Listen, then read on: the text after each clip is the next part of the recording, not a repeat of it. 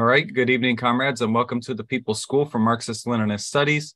Today is July 6, 2023. It's the only class that we have this week because July 4th was our 247th Independence Day, and we wanted to give the comrades that day off uh, to celebrate those festivities. Uh, before we get started on our class tonight, which is going to be continuing on the American Revolution, we can go ahead and get started. We're continuing the American Revolution where we left off last time with the signing of the Declaration of Independence. This time we'll be going into the finishing the um, with a synopsis of the Revolutionary War up until the Treaty of Paris, briefly summarizing the period under the Articles of Confederation and drafting of the US Constitution and the significance of our Constitution and then we'll end with uh, polemicizing against uh, ultra left narratives being spread about the American Revolution being a counter revolution. So, uh, the Revolutionary War. So, just to recap the start of the Revolutionary War, there's a little timeline over here that shows the progression of events. The First Continental Congress was held in 1774 it culminated in the Continental Association, which banned British goods and called for the fundamental rights of Americans. The Battle of Lexington and Concord in 1775 marked the start of the war. During this time, the British governor of Virginia, Lord Dunmore, offered freedom for those who entered British lines. Thousands of slaves would seek freedom, however, a small number fought on the Patriot side.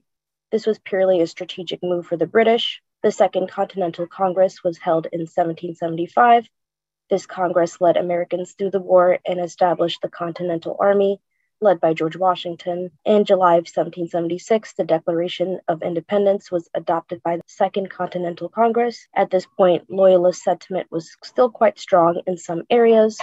Nationalism would grow over time. The British return.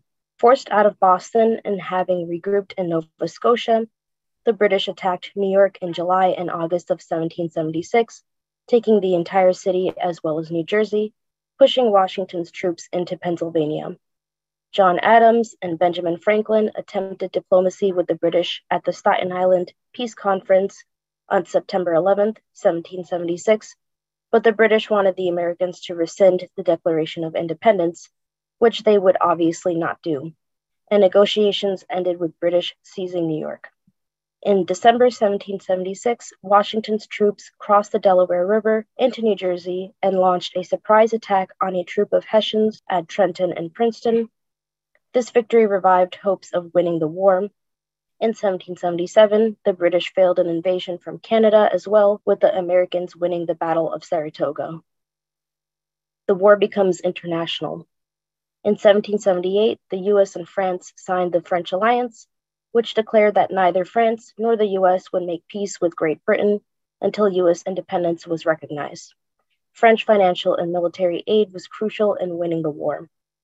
The French saw the colonists' defeat of British in New Jersey and Saratoga as a sign that Americans could win and realized this would weaken Britain, their rival at the time. British troop numbers in America are then decreased to protect other colonies. American forces seized Philadelphia back after a brief period of British control. French and American forces attempt to work together to seize Newport, Rhode Island, but fail. The British, for their part, turn to attack in the south and seize Savannah, Georgia, and the Georgian coastline. Americans seize Fort Vincennes in the far west and what would now be Indiana, the southern battles. In 1779, Spain, an ally of France, declares war on Great Britain, but does not recognize the independence of the colonies. They see the war as an opportunity to regain Florida, which was lost in the Seven Years' War years earlier. In June of 1779, French and British naval forces fight in the Battle of Grenada in the West Indies. The French win and attempt to blockade Savannah next, but are defeated by the British. The British then take Charleston, South Carolina in May of 1780, and the Great Army of Cornwallis then marches for Camden, North Carolina, where the colonists are again defeated in September of 1780. This is part of a broader strategy of the British to maintain control over southern colonies, as Pennsylvania and New York were at stalemate. The Battle of Yorktown and the end of the war. Cornwallis regrouped at the North Carolina coast and then headed up to Yorktown, Virginia. The French forces from Newport traveled down to join American forces at Yorktown. The French naval forces then began a blockade of Chesapeake Bay, which began the Battle of Chesapeake Bay and French forces won. In October of 1781, the combined force of Americans and French assaulted Yorktown, overwhelmed the cornered forces of Cornwallis, and secure the city and Chesapeake Bay. Following this, the war continued, but Great Britain was secretly beginning the peace negotiations and preparing for a surrender in 1783 with the Treaty of Paris, ending the war and securing victory for the American Revolution. Treaty of Paris and the aftermath. The Treaty of Paris officially ratified the independence of the 13 colonies in September 1783. Canada remained a British province and began to develop separately as a US neighbor. As early as 1782, an estimated 100,000 loyalists left to settle in Britain, Canada, and British colonies in the West Indies. The loyalists who settled in Canada would have a large impact on developing Canada's national identity. About 15,000 of these immigrants were African Americans. Some of them settled in the British colony of Sierra Leone, Africa. And to the right there is a map of uh, Sierra Leone. In 1784, the Treaty of Fort Stanwix was signed. It required the four Iroquois nations, which had sided with the British, to give up tribal territories in Western New York and Ohio Valley. Although the treaty recognized the land rights of the Oneidas and the Tuscaroras, which allied with the US during the war. Eventually, they were also pressured to give up their lands. And that's uh, the uh, Treaty of Fort Stanwix. All right. And with that, we have our first round of questions and comments. Uh, so you can go to the reactions button and then press raised hand. Might be three dots and then raised hand. And on the phone, if you're calling in, I think it should be uh, star nine and then star six to unmute. Okay. This is a very important class. Lenin, who knows much more about Marxism than anybody else that I know of, made it very clear about the American Revolution. He called it a great thing. He said it was revolutionary, it was a fight for national liberation, and we got rid of the monarchy. That was revolutionary at the time in 1700s. All the rest of Europe was ruled by a king and the other colonies that the European countries had were all ruled by kings. So, on that alone, Lenin makes it clear, contradicting the new left petty bourgeois radicals that have come around almost 270 years later and try to reevaluate what Lenin said. He made it very clear. Aptheker, a world renowned Marxist for years, has the same opinion. I think this is important for uh, this school and us to come out on the right side of history. There have been slanders against the revolution by both ultra left radicals and by petty bourgeois reformists who try to say it was nothing big, nothing, and yet it was everything. So the attacks against what they call socialist patriotism is really what Lenin was talking about. That we have to be proud of what we accomplished in 1700s. That doesn't mean it was a perfect society. It doesn't mean it had blemishes all over the place, but it was on the right road to get rid of the king. Thank you. Thank you, comrade. And I just wanted to add real quick that Marx also upheld the American Revolution at the time and said that, you know, the contradiction where the country still had slavery after the Revolutionary War led to the Civil War later, which was another justified conflict that we have and that we uphold. I, what I have to say is, um, I, uh, as something that I'm thinking, uh, the, uh, and I know the French uh, offered to supply us with their uh, navy during the war, and the navy sometimes uh, takes credit for winning the war but uh, uh, what what role did the Navy play? The, the, I know the French offered some of their ships to the Americans. Yeah, I can answer that somewhat, and if anybody else wants to uh, give an answer, they can. I believe at the time you know, the militia forces didn't really have a navy built up. Um, they had merchant ships, and that was about it. They weren't um, quite as strong in a lot of the coastal cities during the colonial period, but France actually did have somewhat of a navy. And they lost some battles and they won some battles, but them being able to blockade something like Chesapeake Bay was a very good strategic move in the war because then British couldn't reinforce their armies that they had sent to different places. And during the war, the British had their troops being sent all over the place. They really didn't have it organized. I mean, at one point when the French came into the war, the British started to send a lot of their troops to their different colonies around the world, and meaning that they didn't have as many on the front lines in North America um, which contributed to their loss. But I hope that answers your question. Yeah, I just wanted to uh, touch on this in the sense that at history, historical events that have progressed history in some type of way. You know, in the history books all throughout the world, they do talk about the American Revolution and the influence that it had. You know, a lot of the ultra left want to attack it as counter revolutionary or this and that, but then they defend Bolivar in South America who was directly inspired by the American Revolution. You know, then they attack all of these other revolutionary leaders, and because of their support for the American Revolution as well. I've seen both of it from the ultra left. You know, people who attack Bolivar as being re- reactionary, but then at the same time, too, they praise modern Venezuela. Kind of weird. You know what I mean? It's it's interesting, but yeah, I just wanted to bring up the influence of the American Revolution worldwide. That's it. Thank you. And it also just, you know, reminds me that even the revolutionaries that we follow weren't perfect people. Um, there's definitely things that they did in their lives that were mistakes or that we might not agree with, but they still served their purpose. And that's why dialectically we recognize them as being progressive figures. I was going to pretty much mention that uh, in regards to all the other international uh, revolutionary figures that's recognized the American Revolution, you have quite literally all of the big heads of theory, all of the uh, leaders of the revolutions of the world. Like you can quite literally just name anyone off the top of your head, and they do have something good to say about the American Revolution.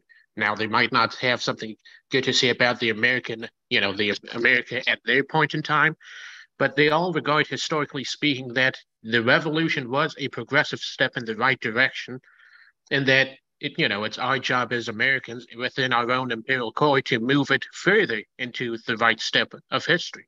And ultimately, what we have to look at is that every single communist uh, revolution that has occurred occurred in places with significant histories of their own, and also absolutely bloody in comparison to our own. We could look at the Russian Empire and how devastating that was, the Chinese Empire and all their dynasties and how brutal they treated the peasants.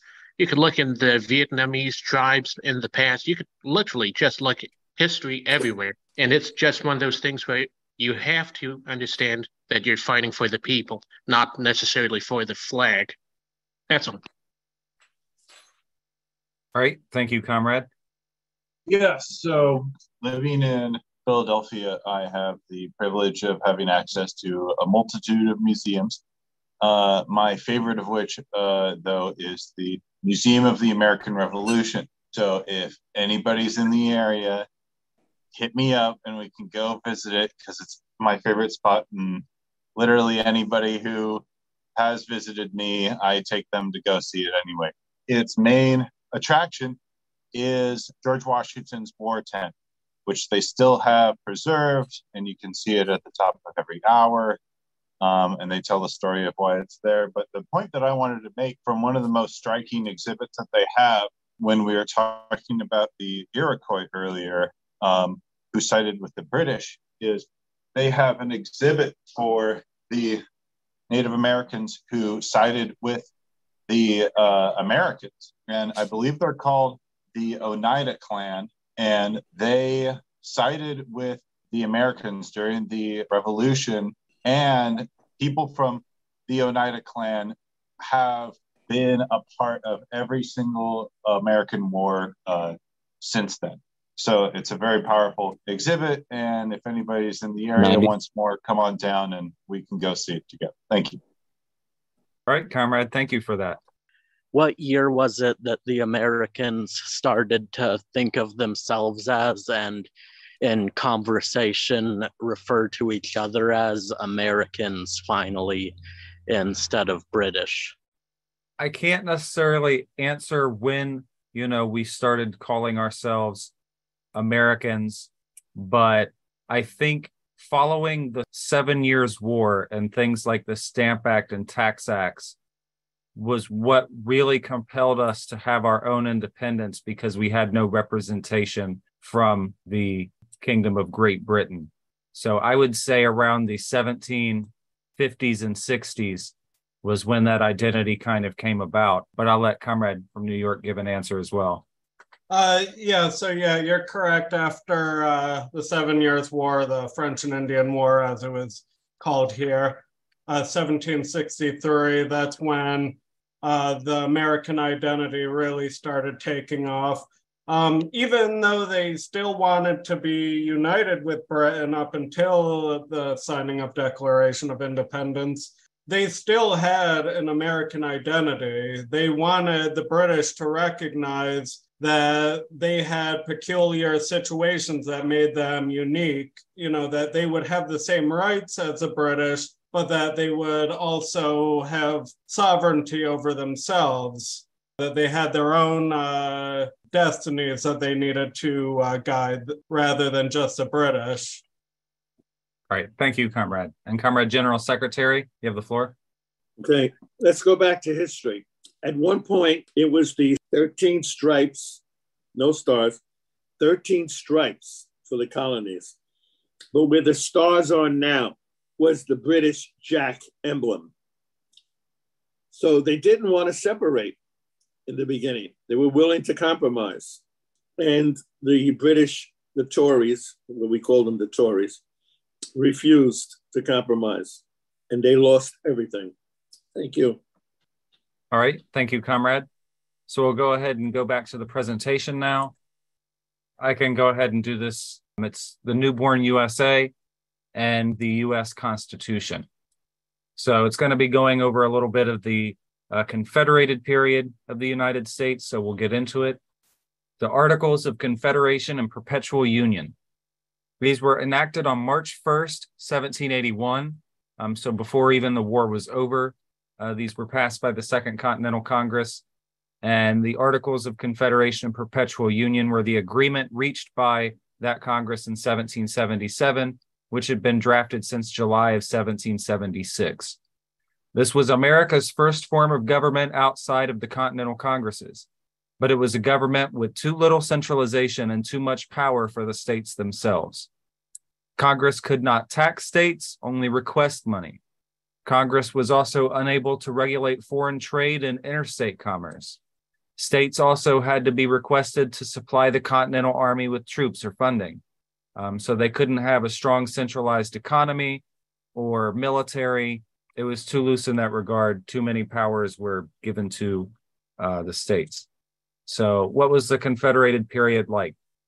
Period between 1781 and 89, when the Constitution came into power, is thus known as the Confederated period and was a test of the Articles of Confederation and anti federalism. Um, they didn't call it that at the time. That was the force that arose when the Constitution was being drafted, but that's basically what was um, being tested here. Uh, the lack of a centralized army or economy caused many problems for the United States in this period and showed the need for a new Federalist Constitution. During this time, the U.S. resumed trade with Britain, but was unable to remove British forts from American soil because they couldn't get a standing army um, from these states. Much of American trade was uh, due to the high tariffs imposed by each state. And one thing that did happen was in 1787, the U.S. passed the Northwest Ordinance, establishing a U.S. territory as opposed to a state for the first time, and what would now be known as the Midwest. So you can see, like on the side, the states of Wisconsin, uh, Michigan, uh, Illinois, Indiana, Ohio, they were becoming the Northwest uh, territory. Problems mounting. The failures of the Articles of Confederation continued to reveal the necessity of a Federalist government. Attempts were made to amend and reform the Articles of Confederation, but those attempts failed. The economy was mostly based on subsistence farming in the interior and marketing goods to European empires and more on the coasts. Many farmers, soldiers, and more were being saddled with war debts and higher taxes, plus coastal elites turning to them when the European empires wanted to trade with a continental currency that did not exist. This led to the Shays Rebellion, which the Continental Army could not put down and said it was stopped by Massachusetts state militia and a local militia. So they began drafting a Federalist Constitution with the Philadelphia Convention of May of 1897. And in that convention, Washington was elected the presiding officer of that convention, and it was closed to the public um, as they drafted a new constitution. Because if they had told the public about this, it would have seemed like they were throwing, you know, the Articles of Confederation to the wind. There would have been outcry against it. But the approval of nine of 13 states was required for the ratification of the U.S. Constitution. And they had delegates from all of those states uh, there for that. In December 1787, uh, Delaware, Pennsylvania, and New Jersey became the first states to ratify. By June 1788, nine states had ratified the U.S. Constitution, and all 13 would by about, I think, 1790. So they all did at some point, um, but the nine that was required had done it by June 1788. So by September of 1788, the Congress approved the new Constitution of the United States, facilitated a presidential election, commenced operations of the new federal government with the first Congress in March of 1789, and inaugurated George Washington as the first U.S. president that next month. And we're going to watch a video real quick, which goes over the U.S. Constitution and the Bill of Rights. All right, here's a question for you. When's the last time you and a few friends sat down and tried writing one single document that would determine the way millions of people over hundreds of years lived? A document that would structure the government of an entire nation? Yeah, didn't think so. Lucky for you, fewer than 100 men took a crack at it back in 1787 on behalf of the United States of America, hoping to write one document that would contain in it all the laws and instructions for how our government should function. Now, don't worry, once they had their final draft, they did put it to a vote. There were 13 United States at that time, and at least nine of them would have to ratify the Constitution, meaning they formally agreed to it, before it became official. And now, that single document, still known today as our U.S. Constitution, remains the ultimate law of the land, the most sacred code we have for how the government should look. Pretty impressive, right? I mean, no one's perfect, but hey, that we're still running things 230 years later means they must have done something right. Now, let's rewind a few years back to 1775 when the Second Continental Congress met in Philadelphia. Besides issuing the world famous Declaration of Independence, that gathering of delegates planted the first seed of order for the new nation, which they hoped to defend from King George. That seed was a document called the Articles of Confederation, a plan for how the new U.S. government should operate, that powered the new-born nation through the Revolutionary War. Unfortunately, it had a major flaw. You see, living under a powerful king had caused the colonists a ton of trouble. So the Congress decided to give the central government, ours is in Washington, D.C. today, very limited power over the individual states. Nine of those 13 states had to give their approval before the central government could even pass a single law. See where this is going? The weight of the states overwhelmed the central trunk of government, and chaos erupted in newborn America. Having gone from a central government that was way too strong, as in the case of the king, to one that was not strong enough, Americans would need to find a balance, especially as new states joined the country in coming years.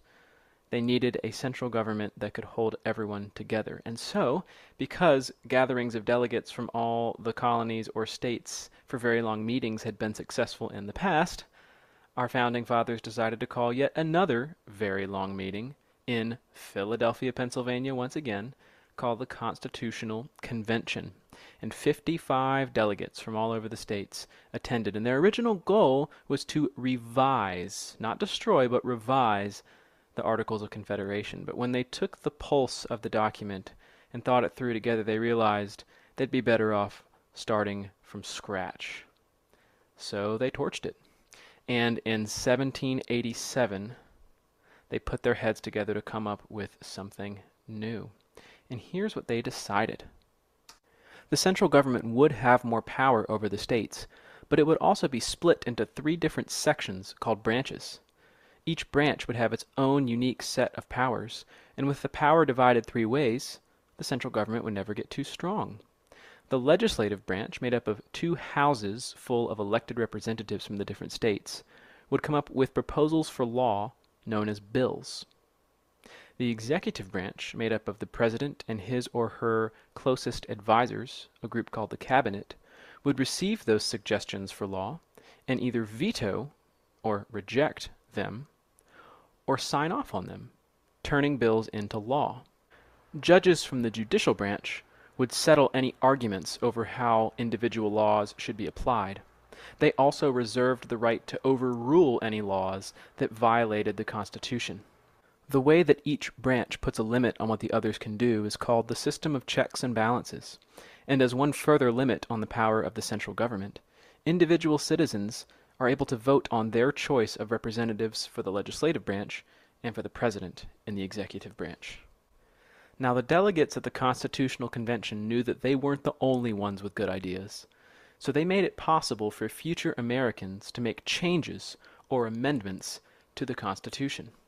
It would take a ton of votes to approve an amendment to the Constitution, but even so, the first changes were made rather quickly.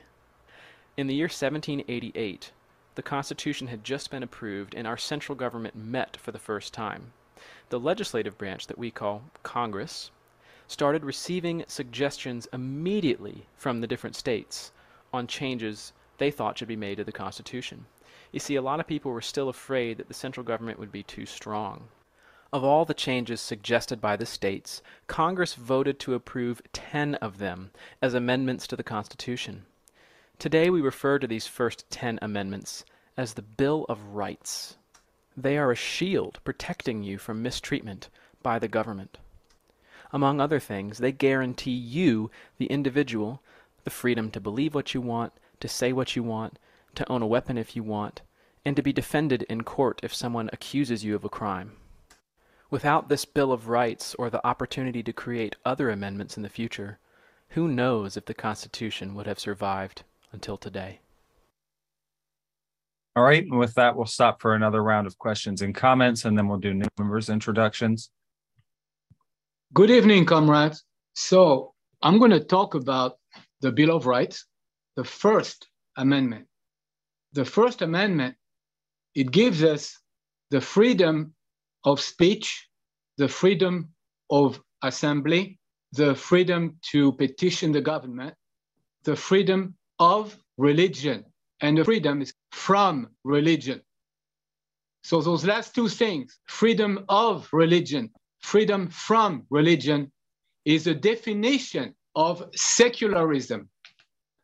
United States is a secular state. It was inspired by the enlightenment of the 18th century philosopher, primarily uh, the French ones, which was Voltaire, Rousseau, Montesquieu, okay? And the separation of church and state was most important after 1,000 years of religion oppression. 90.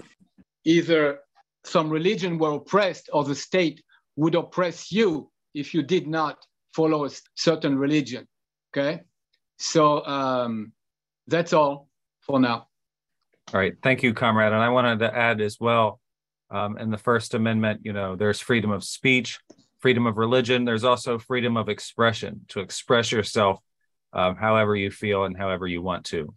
Um, and another thing that I just wanted to say real quick is that the Bill of Rights, even when our civil liberties are attacked, eroded, is still indispensable for us. Um, it's the bourgeois democracy that Dimitrov told us to protect against fascism. So it might not be socialist democracy, um, but it's something in the meantime, and it's something very valuable. Yeah, I was going to say uh, I'm amazed I wasn't asked to tell, teach this class, considering I'm a history teacher and this is what I do every single year. Um, but one thing that people never think about is the fact that multiple socialist parties use the American model, the American Revolution, as a template for revolution against a, you know, the monarchist power, and all the telltale signs of what a revolution, a you know, a proletarian revolution against capitalism would be like, are there right? The the inherent contradictions within the monarchies, the different competing powers and empires, uh, it's all there. And the American experiment was one of the first of its kind in the world, which is why it's such a historical and significant event, and which is why today it is our job to make sure that you know the things that they did wrong, that the founding fathers did wrong, they did wrong, and we acknowledge that. But the things that they did right, we need to defend. Uh, and that's all I wanted to say. Really enjoying this class. Thank you. All right. Thank you, comrade. And yes, I'd like to point out that uh, interesting fact that until the 14th Amendment, the doctrine doctrine of incorporation of incorporating amendments like uh, the Bill of Rights only applied to actions by the federal government, not state governments. And also, I'd like to ask, like, Colter from Pennsylvania, where where's the uh, museum of of the Oneida Indians again, then Philadelphia, and their involvement in the American Revolution. All right. Yes. So yes. Uh, with the freedom of expression, it's also mentioned uh, freedom of the press. So entities like ourselves are able to sell the worker. Um, when even even uh, we have freedom of press, even though there's a monopoly on the press, the capitalist press, and you know we're even though our newspapers and everything aren't as big, at least we still have that right. Uh, even in some other capitalist countries, you to this day you can't do that. Um, in certain in some places, um, they have restrictions on um the press. So that that's another positive. That's all. Thank you for that, comrade. Comrade General Secretary Angelo from New York, you have the floor. All right, two things which I as we're listening to this, I'm thinking of how our party operates. Very similar, very similar to what's the way this has been described of how this government should operate.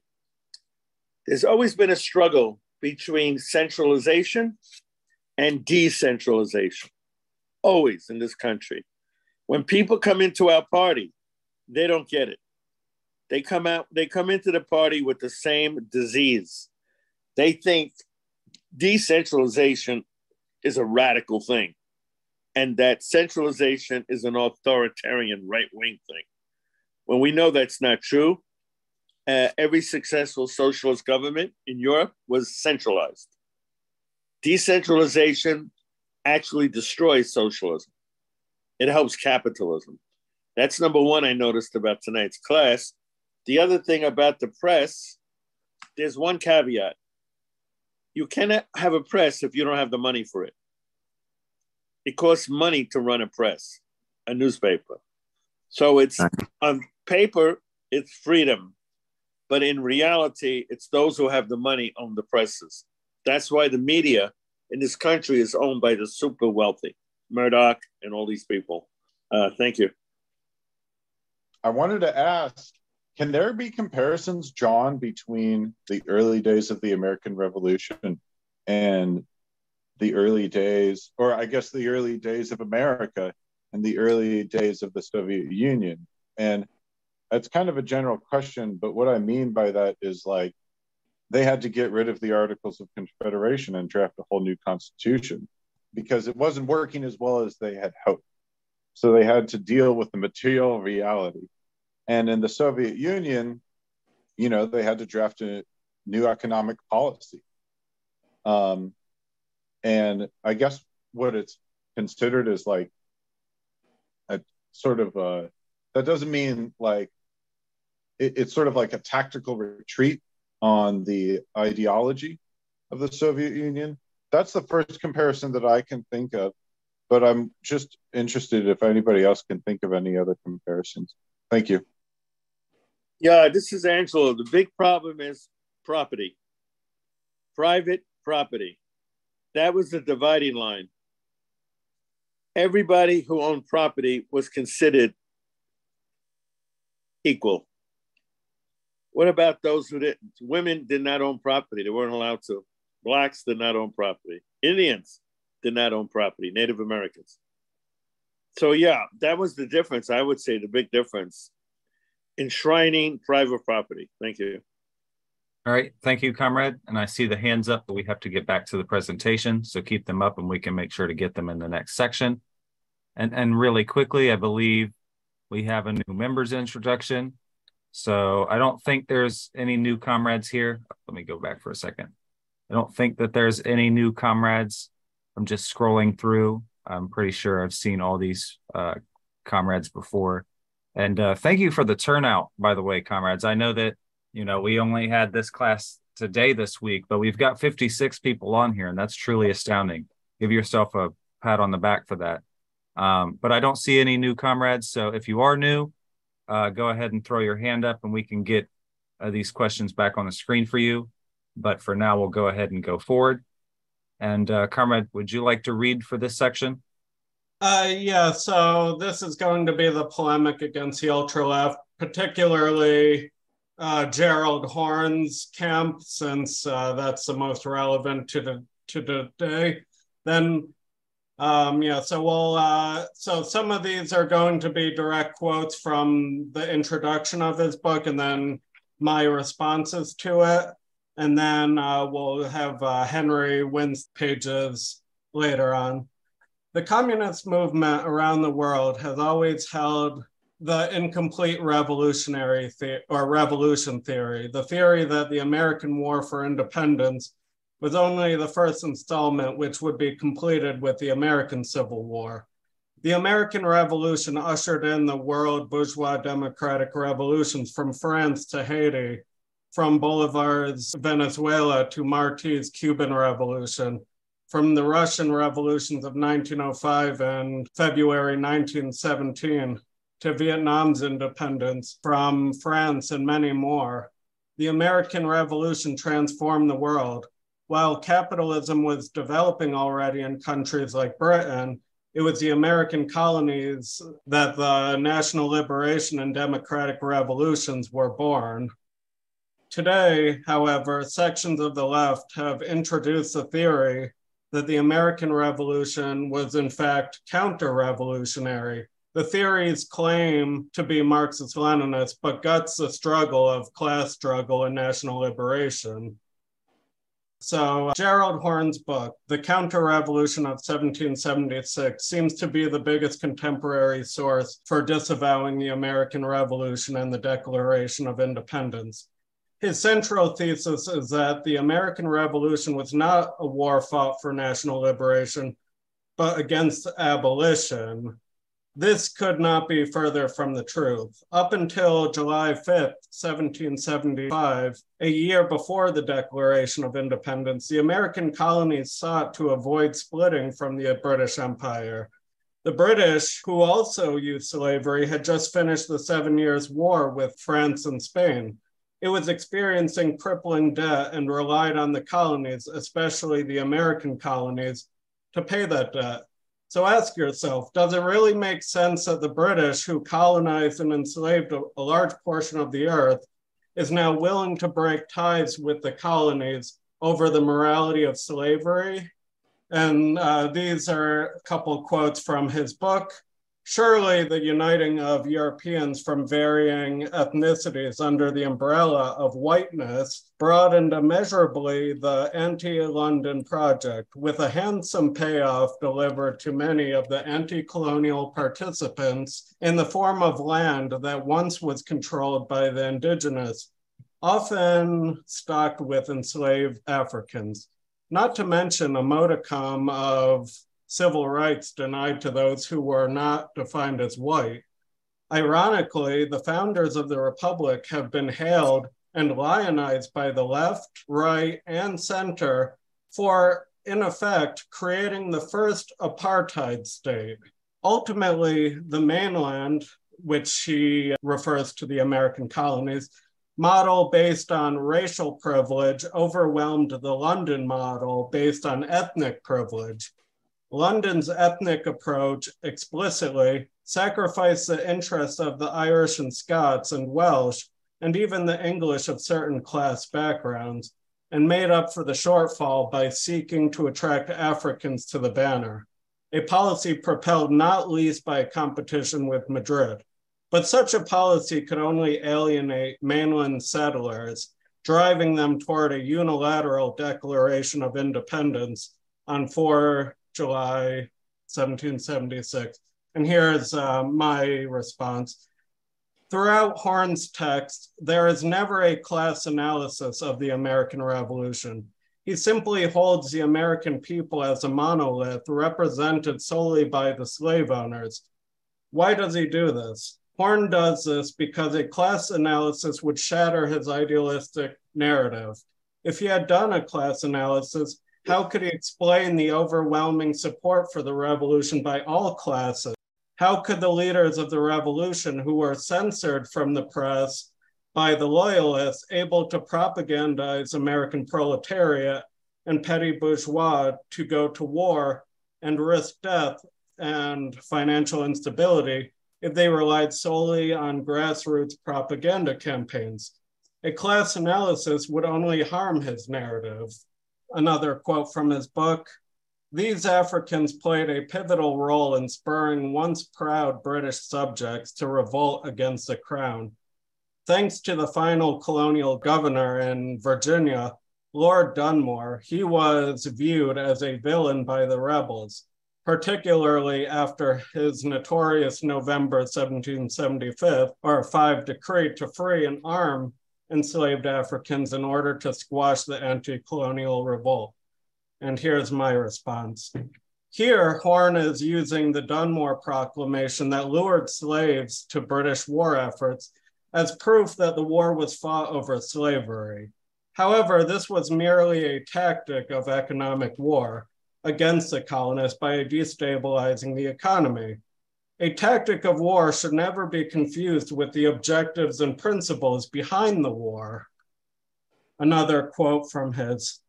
In other words, from 1756 to 1763, London fought an expensive and largely successful war against Paris and Madrid to oust the latter two from a good deal of North America to the benefit of the colonists then sought to raise taxes to pay for this gigantic venture, only to have the settlers go behind the back of London and conspire with Spain and France against Britain.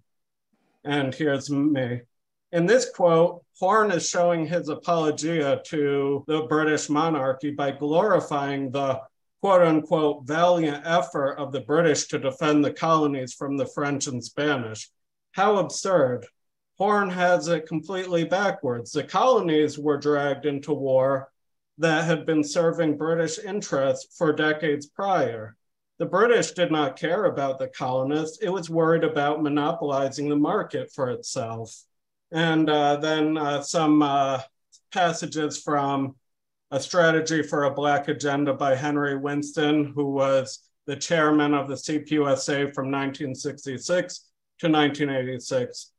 It seems paradoxical that the recent avalanche of books and articles portraying the Black condition in the US as that of a colony has been issued by the same monopoly controlled book and newspaper publishers who use most of the rest of their ideological output to deny the imperialist nature of the US state monopoly capitalism. It seems paradoxical, but it is not. This development marks a new state of sophistication in the ideological offensive of US imperialism. The colony theory is particularly useful to the monopolists because it appears to be so radical. In fact, it contains the admission that the oppression of Black people in the US is comparable to the colonial oppression in Asia, Africa, and Latin America. This emphasis on the intensity of Black oppression gives the colony theory its ring of authenticity. But this admission of oppression is not as candid, one might even say benign, as it might seem. By promoting the colony theory, the white ruling class aims to define and determine the direction of the Black liberation movement. In yet another form, the monopolists are striving to prevent Black people themselves from defining the specific features that constitute the special oppression they experience. By analogy, this theory directs attention to those aspects of the Black condition in the US which most closely resemble colonial conditions. These similarities are so powerful that one's attention may be diverted from what is unique in the status of the triply oppressed Black peoples in colonial or semi colonial situations, past or present. Via the colony analogy and variations on this unscientific anti Marxist theme, US imperialism's ideologists are trying to influence the Black liberation movement into adopting a self defeating strategy. While the US internal Black colony theory resembles a winning strategy for an oppressed majority living in a colony, it would mean certain defeat for an oppressed minority, which has indeed been the Black condition for more than 350 years in this part of the world. The supposedly quote unquote revolutionary, even so called quote unquote Marxist books on this colony analogy, now in mass circulation, were written by white radicals who have abandoned the struggle against racism and by Black radicals who seek rhetorical shortcuts to liberation. By portraying the status of the Black people in the US as a colony, these radicals assist the ruling class's aim of diverting the Black liberation movement from a winning strategy one that would advance the self organization of the Black liberation movement and simultaneously combine this independent strength with that of the Allies, the working class, Black, brown, yellow, red, and white, together with all the poor and exploited in a new formation. This is the basis for an anti monopoly coalition, the only strategy that opens the way to a future without racism, exploitation, poverty or oppression. And then the chapter Genesis of the Colony Theory. Among the radicals, black and white, who have popularized the colony theory are Eldridge Cleaver, Huey Newton, Regis Debray, James Forman, Tom Hayden, Harold Cruse, James Boggs, Stokely Carmichael, and Robert L. Allen. It is ironic that many of these radicals who claim that Marxism is European in origin and must be revised in order to apply to the Black people in the US advanced theories based on revisions of Marxism by such Europeans as Herbert Marcuse, Leon Trotsky, and Regis Debray, as well as the Trotsky like revisions to be found in the thought of Mao Zedong. It was especially under the influence of Marcuse and Maoism that the new left radicals began to be attracted to one or another pseudo revolutionary theory, including the concept of an internal colony of Black people in the US, while Marcuse's ideas are not identical with the thought of Mao. The views of both stimulated anti Marxist misconceptions of the world revolutionary process the historic role of the working class and its relationship to liberation struggles of oppressed people, and the imperative need for strategies based on the specific features and historical development of each country, each working class, and each national liberation movement. During every upsurge in the people's struggles, especially those of the mainly working class Black people, there is a more extensive activation of countermeasures designed to sustain disunity and block alliance between Black and white workers, together with the Black people as a whole against corporate monopoly. All right. And with that, we'll go ahead and stop for our last round of questions and comments and wrap up for tonight. So try to keep questions to 60 seconds if you can, uh, just so that we can get through all of these. Yes, correct.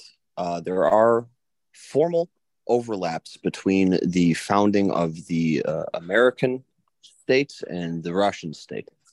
Uh, when we were first founded, we were a confederal organization. Uh, when the USSR in 1922 was first founded, it was also it's called an asymmetrical confederation because the political where politics uh, flowed from was the Communist Party, the Politburo. It was a singular thing, but it was a, a membership of uh, Ukraine, Belarus, Russia, and the uh, Federation of the Transcaucasian uh, uh, uh, and they, they, were voluntary members. They could secede whenever they wanted to. Now, this is just formal. Our essential uh, socius, our essential center, uh, is much different. Uh, you know, the, the Soviet Union is founded on the Soviets' collective farms. They went through a traditional Orthodox Marxist development through feudalism into capitalism into imperialism, etc and then uh, America did not. Uh, we got to skip some steps due to British colonialism, similar to like Australian stuff. All right, thank you for that, comrade.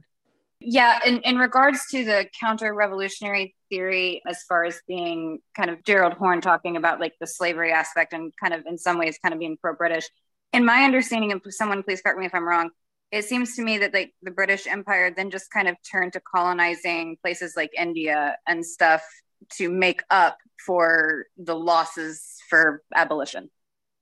Well, I mean, India was already colonized. The British East India Company was uh, centralized in India.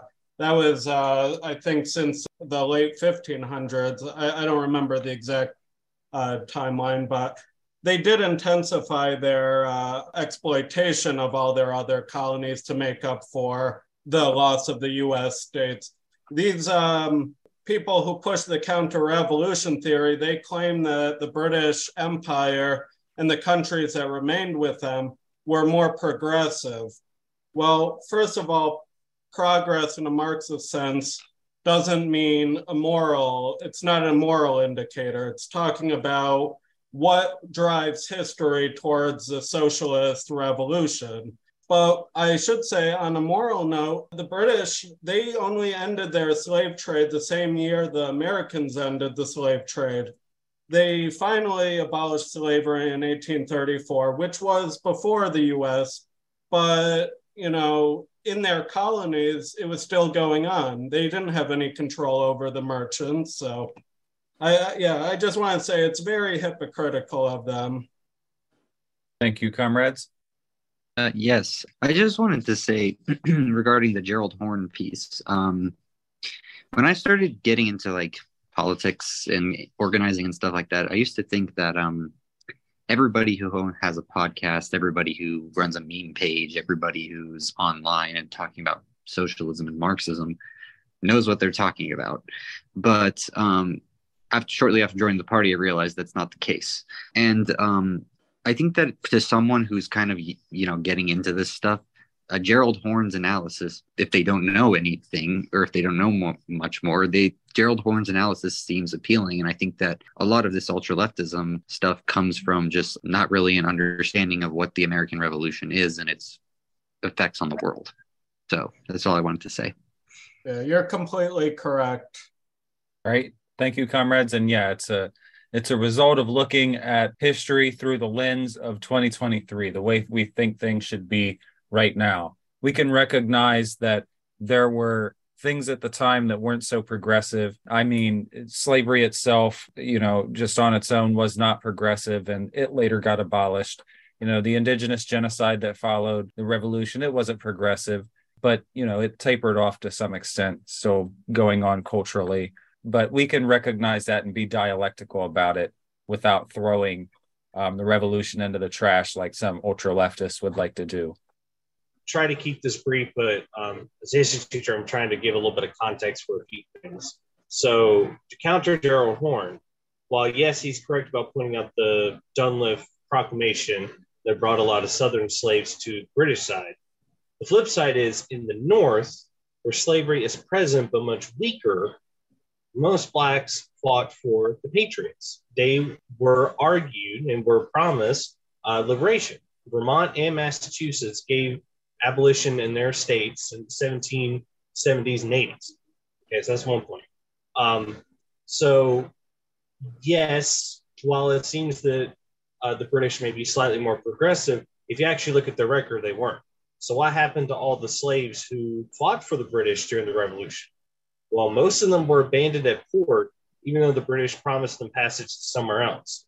Uh, those who were taken to port were either shipped to Nova Scotia, where quite a few of them died. The ones who lived survived and built a thriving community, but with racial prejudice for many generations. And the ones who left Nova Scotia went to Sierra Leone, where they were used for British colonial purposes. And the other thing, I'm going to try to make this real quick. The other thing that's important to know about all these processes, particularly the Constitution and the creation of the central government, that helps lead America to be industrialized when it does. The central government can negotiate policies and infrastructure and trade 90. between states. And that allows American industry to thrive to have these connections of resources across our vast areas. Thank you. All right. Thank you for that, comrade. Thanks. So I just wanted to point out how you don't hear the ideology that Henry Winston and other ones like John Pittman, Comrade John Pittman has really good articles on this issue on, you know, the, the settler theory and a communist uh, strategy for a black agenda. You don't find that book. That book is a really hard book to find, and I don't think that's a coincidence. Strategy for a black agenda, I, I think on uh, most places it's like 50 bucks to buy it.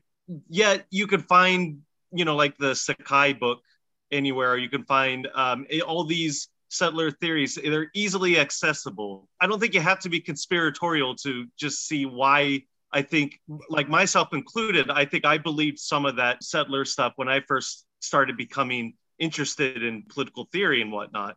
I don't think that's a coincidence either. Um, and then it's probably not a coincidence, like what Gus Hall said about how what the Maoists did to the anti-imperialist movement is exactly what Washington and um, the imperialists wanted. They wanted to break away from the Soviet Union so that they could, you know, divide and conquer. I don't think that's a coincidence either. That's all. Thank you, comrade. And I just wanted to say real quick and add that within liberal circles and ultra leftist circles, there's this attempt to basically reframe history, uh, the United States history, as just a history of racism and have race be the primary contradiction.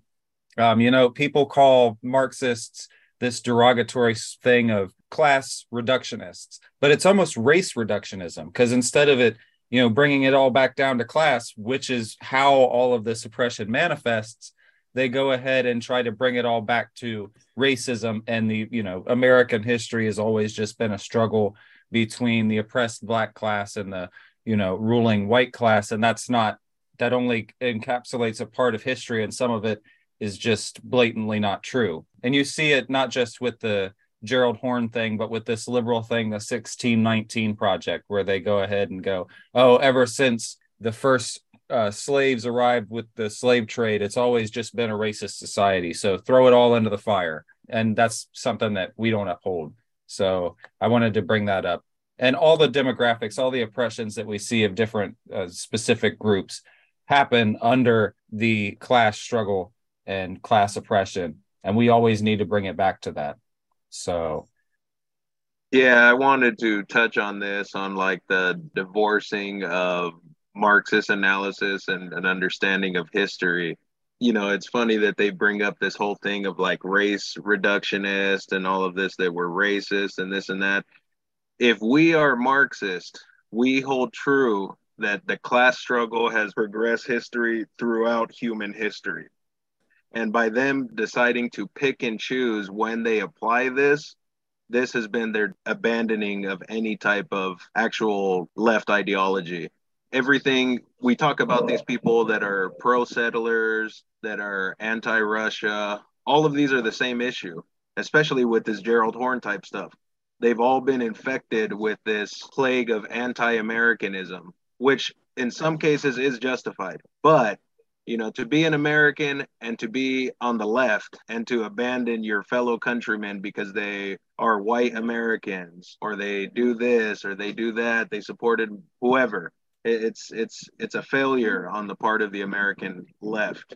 the non-Bolshevik left, you know. But these are all the same kind of people, you know. Just wanted to kind of express that and emphasize that that a lot of these same ideological opponents are all in the same circles. 90. All right. Thank you, comrade. Oh yeah, I'd like to point out, uh, like Dr. D'Angelo, like mentioned, like uh, blacks and uh, women not being able to hold property. I think like widows and single women could hold property, and some blacks owned property. And also asked like, uh, uh, what was that other guy you mentioned to uh, not Henry Winston? Someone was it Pittman or something? Talked about s- the settler theory. Thank you. Yeah, it was John Pittman. He, Okay. he was a communist for the CPUSA. There's also really good, um, sorry, there's a really good recording of him talking about his life. Just look up John Pittman in the Tamiment Museum in New York. Was he married to Margaret Pittman? I, I think I have the one of their books about like uh, East Germany. Thanks. All right. Thank you, comrades. There's something that I wanted to say real quick on the thing of a lot of these ultra leftists being anti American and trying to revise American history. The interesting thing that I've observed is they do it either in a past tense way or in a domestic way where in America they hate America, they hate the flag and the, you know, revolution and all of our history and they go ahead and discard the wheat with the shaft. But when it comes to foreign issues, when it comes to war and peace, or it comes to hegemony around the world, who do they objectively side with? The US State Department. So you're not very anti American if every other time we look at you, you're siding with the US State Department. Um, I think it's just cynicism and a bit of national nihilism um, on their part. I want to say good class as always. And, and another thing uh, I would like to add as a uh, response to uh, someone asking about what happened to the colonies after the success of the revolution. As a consequence, you had a lot of people who were uh, convicts who would otherwise be exported to the world who uh, were, were sent to, to Australia. That's just one example. Right. Thank you, comrade. Uh, yeah, so I wanted to just make a few points with um, uh, the, that section of slides. The approach I did, I didn't want to tail Gerald Horne and, uh, you know, as far as facts goes, Gerald Horne did have most of the facts that communists already agreed with. What he did do, though, is that he distorted history by omitting facts about the revolution and focused entirely on the slave uprisings that were happening. Uh, so, as far as facts go, he had it correct, but the historiography was completely incompatible. That was one thing.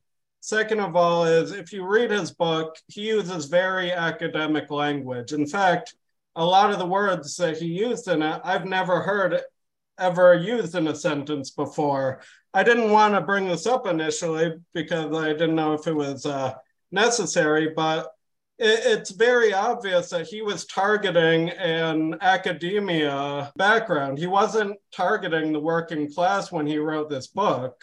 I, I, I wish I could uh, bring up a list of some of those words. You could read it yourself, but it's very obvious he was targeting, you know, the academic radicals and not the working class. All right. Well, thank you for that, comrade, and thank you as well for doing that section of the class going over Comrade Horne's um, work and polemicizing against it. Yes, comrades, I want to touch on that uh, settler thing. And uh, our comrade Elizabeth, she noticed one thing that the Ben and Jerry's company on the 4th of July, that's an international conglomerate, you know, with Unilever. And they tweeted something uh, that says, the United States was founded on stolen land from the indigenous people. And basically, they're pushing the land back program theory of the ultra left. And that's very interesting that a strong corporation, capitalist corporation, would do that, would align with ultra left, you know. The stolen land theory, which, if you think about it, would apply from the Bering Strait all the way to uh, La Tierra del Fuego in Argentina. Every single country is stolen land. That's a lot of countries. Thank you, comrade. Thank you. And I just want to comment real quick on that and say you know that's been another ultra leftist you know idea or campaign has been the land back thing. And to be honest i've never got a clear answer from anybody about what the actual policy proposals are. It goes from everything just as simple and vague as give the land back to basically them describing an indigenous ethno state and um, just having an indigenous person be a leader um, doesn't mean they're going to bring progressive politics. Fulgencio Batista was a native Cuban, and you see how well that worked out for Cuba. And I just want to say, you know, I think that I think that we as Marxists can understand that something like the indigenous genocide that occurred um, was unjustified. It was a colonial war. I don't know that I don't I don't think that Marxists ever, you know, stand by colonialist wars, but we can recognize the progressiveness of something like the American Revolution or the American Civil War, the War of 1812, and recognize that those are justified conflicts that are separate from the genocide of the indigenous people. And we're already 247 years into this history. So we've just got to figure out a way to get along and figure out these contradictions now without any kind of crazy programs of you know sending people here or there or giving full control from this person to that person you know uh, we got to figure out a dialectical solution to it. Thank you for watching this full-length class from the people's school for marxist-leninist studies. For more information or to join our free classes visit our website check out our youtube listen to our streams on spotify and chat with us on reddit